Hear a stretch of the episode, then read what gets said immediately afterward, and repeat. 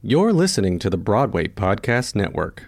Step into the world of power, loyalty, and luck. I'm gonna make him an offer he can't refuse. With family, cannolis, and spins mean everything. Now, you wanna get mixed up in the family business. Introducing The Godfather at ChumbaCasino.com.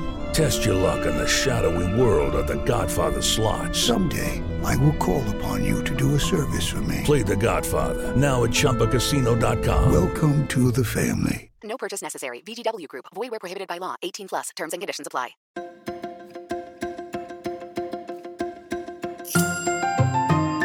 Good morning, theater lover. I'm Mark Peikert, editor in chief of Playbill, and you are listening to Today in Theater History for the week of September 7th through September 13th. September 7th, 1921, sees the first stage adaptation of the Edgar Rice Burroughs novel Tarzan of the Apes, a hit at the Broadhurst, starring Ronald Adair as Tarzan. In 1928, Sophie Treadwell's expressionist drama Machinal opens on Broadway at the Plymouth. The play is based on the case of Ruth Snyder, who was executed at Sing Sing in January 1928 for the murder of her husband. Zita Johann stars, and the cast also includes the Broadway debut of a young actor named Clark Gable.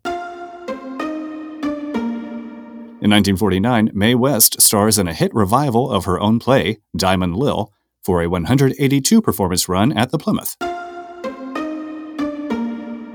In 2008, Rent ends its 12 year run at the Nederlander.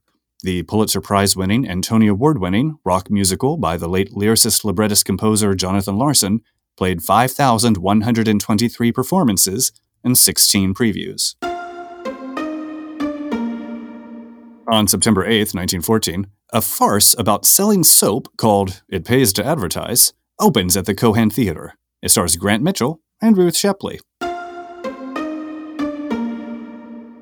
In 1925, comedian Joe E. Brown toplines Captain Jinks, a musical version of Clyde Fitch's hit comedy Captain Jinks of the Horse Marines. The show runs 167 performances. In 1932, Jean Bart's melodrama The Man Who Reclaimed His Head opens on Broadway at the Broadhurst. Claude Rains, Stuart Casey, and Jean Arthur star in the play about a brilliant but hideously deformed man who is driven to madness when he finds out his employer is having an affair with his wife. It runs 28 performances. The wartime revue Laugh Time opens in 1943 for a 126 performance run with an enviable cast featuring Ethel Waters, Bert Wheeler, Fay Wray, and the dance team of Buck and Bubbles. In 1953, legendary flop musical Carnival in Flanders opens at the New Century Theater. Despite a score by Jimmy Van Heusen and Johnny Burke, a book by Preston Sturges, and a famous leading man in the person of John Raitt, the show ekes out a six performance run. Notably, leading lady Dolores Gray wins the 1954 Tony Award for Best Actress in a Musical, the briefest run to be so honored. Jazz titans Frank Sinatra, Ella Fitzgerald, and Count Basie make their Broadway debuts in The Concert at the Uris Theater in 1975.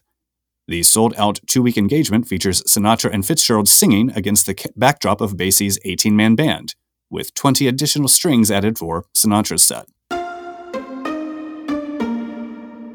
September 9th, 1970, at today's matinee, Hello Dolly surpasses My Fair Lady as the longest running Broadway musical in history.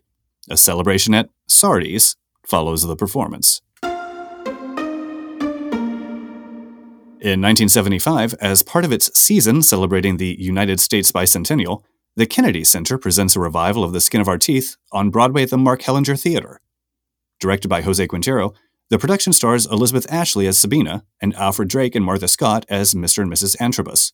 Despite rave reviews for Ashley, the revival proves to be a disappointment and closes after seven performances. In 2004, the musical version of The Color Purple has its world premiere at the Alliance Theater in Atlanta, starring LaChanze. It opens on Broadway the following year, winning LaChanze the Tony Award for Best Actress in a Musical. September 10, 1942, Josephine Bentham and Herschel Williams' comedy Janie begins a 642 performance run at Henry Miller's Theater. Antoinette Perry directs the play about three teenage girls who throw a secret party for soldiers at a neighboring army camp. In 2012, Christopher Curtis and Thomas Meehan's musical Chaplin, depicting the life of screen legend Charlie Chaplin and chronicling the rise and fall of the infamous Little Tramp, opens on Broadway at the Barrymore for a 135 performance run. Rob McClure stars in the title role, opposite Erin Mackey as his wife, Christiane Noll as his mother, and Jenn Colella as villainous gossip columnist Hedda Hopper. On September 11, 1912, Jane Cowl becomes a star while performing in Within the Law. The play is about a woman wrongfully accused of theft. It is also the premiere production at the new Eltinge Theater on 42nd Street. In 1959, the now landmark statue of song and dance man George M. Cohan is unveiled in Times Square, opposite the Palace Theater. In 2011, Sweet and Sad, the world premiere drama by Richard Nelson set on the 10th anniversary of 9 11, has a timely opening night off Broadway at the public. Nelson revisits the Apple family, first seen in his 2010 play That Hopey Changey Thing, as they reflect on America a decade after the events of 9 11. In 2011, The Select, The Sun Also Rises, Elevator Repair Service's dramatic look at Ernest Hemingway's post war classic opens off Broadway at the New York Theater Workshop. ERS founder John Collins directs the 3 hour and 15 minute ensemble work that pares the novel down to much of Hemingway's dialogue. In 2014, the Broadway premiere of Kenneth Lonergan's 1996 drama This Is Our Youth, starring Michael Cera, Kieran Culkin, and Tavi Gevinson, opens at the Cort. September 12, 1866, the Broadway musical is born. The Black Crook, a musical extravaganza featuring a melodramatic plot and scantily dressed ballerinas who serve as chorus girls, opens at Niblo's Garden. Tickets range from 5 cents to $1.50. It is the first Broadway show to run for more than a year. In 1954, a musical called The Girl in Pink Tights, which is based on the story of the show's creation, opens on Broadway. Many other influences created the musical as it is known today, but Black Crook remains the consensus earliest model. In 1960, the Old Mansfield Theater is rechristened with its current name, the Brooks Atkinson. A show produced by David Merrick, Vintage 60, is the first to open there. In 2002, the ragtime team of Stephen Flaherty, Lynn Ahrens, and Terrence McNally re-team for the off-Broadway musical A Man of No Importance at Lincoln Center Theater's Mitzi E. Newhouse. Starring Roger Rees as bus conductor Alfie Byrne, it runs through the end of the year. 2014 sees the New York City premiere of Me, Myself, and I, Edward Albee's play touching on some of his favorite ideas parenting, children, identity, reality. Opening at Playwrights Horizons. The play is directed by Emily Mann, who staged the 2008 world premiere at the McCarter Theater, and stars Elizabeth Ashley, Zachary Booth, Brian Murray, Natalia Payne, Stephen Payne, and Preston Sadleir. In 2011, the Kennedy Center's critically acclaimed production of Follies opens at Broadway's Marquis. The cast is headed by Bernadette Peters, Jan Maxwell, Danny Burstein, and Ron Raines, with Elaine Paige as Carlotta. September 3, 1978, Ernest Thompson's On Golden Pond debuts off Broadway at the Hudson Theater Guild. It transfers to Broadway the following year and, in 1981, becomes a popular film, featuring father and daughter Henry and Jane Fonda. In 1983, Yul Brynner plays his 4,000th performance of the title role in The King and I. The production is playing at the Pantages Theater in Los Angeles. In 2009, in a dramatic reversal, producers of the Tony winning Broadway musical Avenue Q take to the stage of the Golden on what was to have been the show's closing night to announce that it would take the unusual step of moving off Broadway and reopen at New World Stages. And in 2014, Will Swenson, Melissa Errico, and John Behlmann take a swing at Bull Durham, the world premiere musical opening at the Alliance Theater in Atlanta.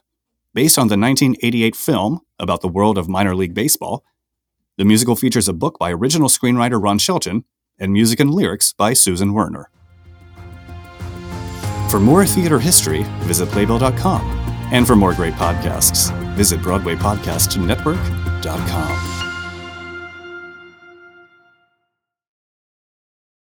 Hey, it's Leslie Odom Jr. here on the Broadway Podcast Network to tell you about the Rise Theater Directory, a program of Maestra Music. Rise is a national online resource designed to connect and empower backstage and administrative and creative theater professionals from underrepresented backgrounds. If you work or aspire to work in the theater community, this can help you find your next project. And if you hire theater professionals, search the Rise Theater Directory to find your next team. Create your profile now and get more information by visiting risetheater.org. That's theater with an R E R I S E T H E A T R E dot org because only together we rise.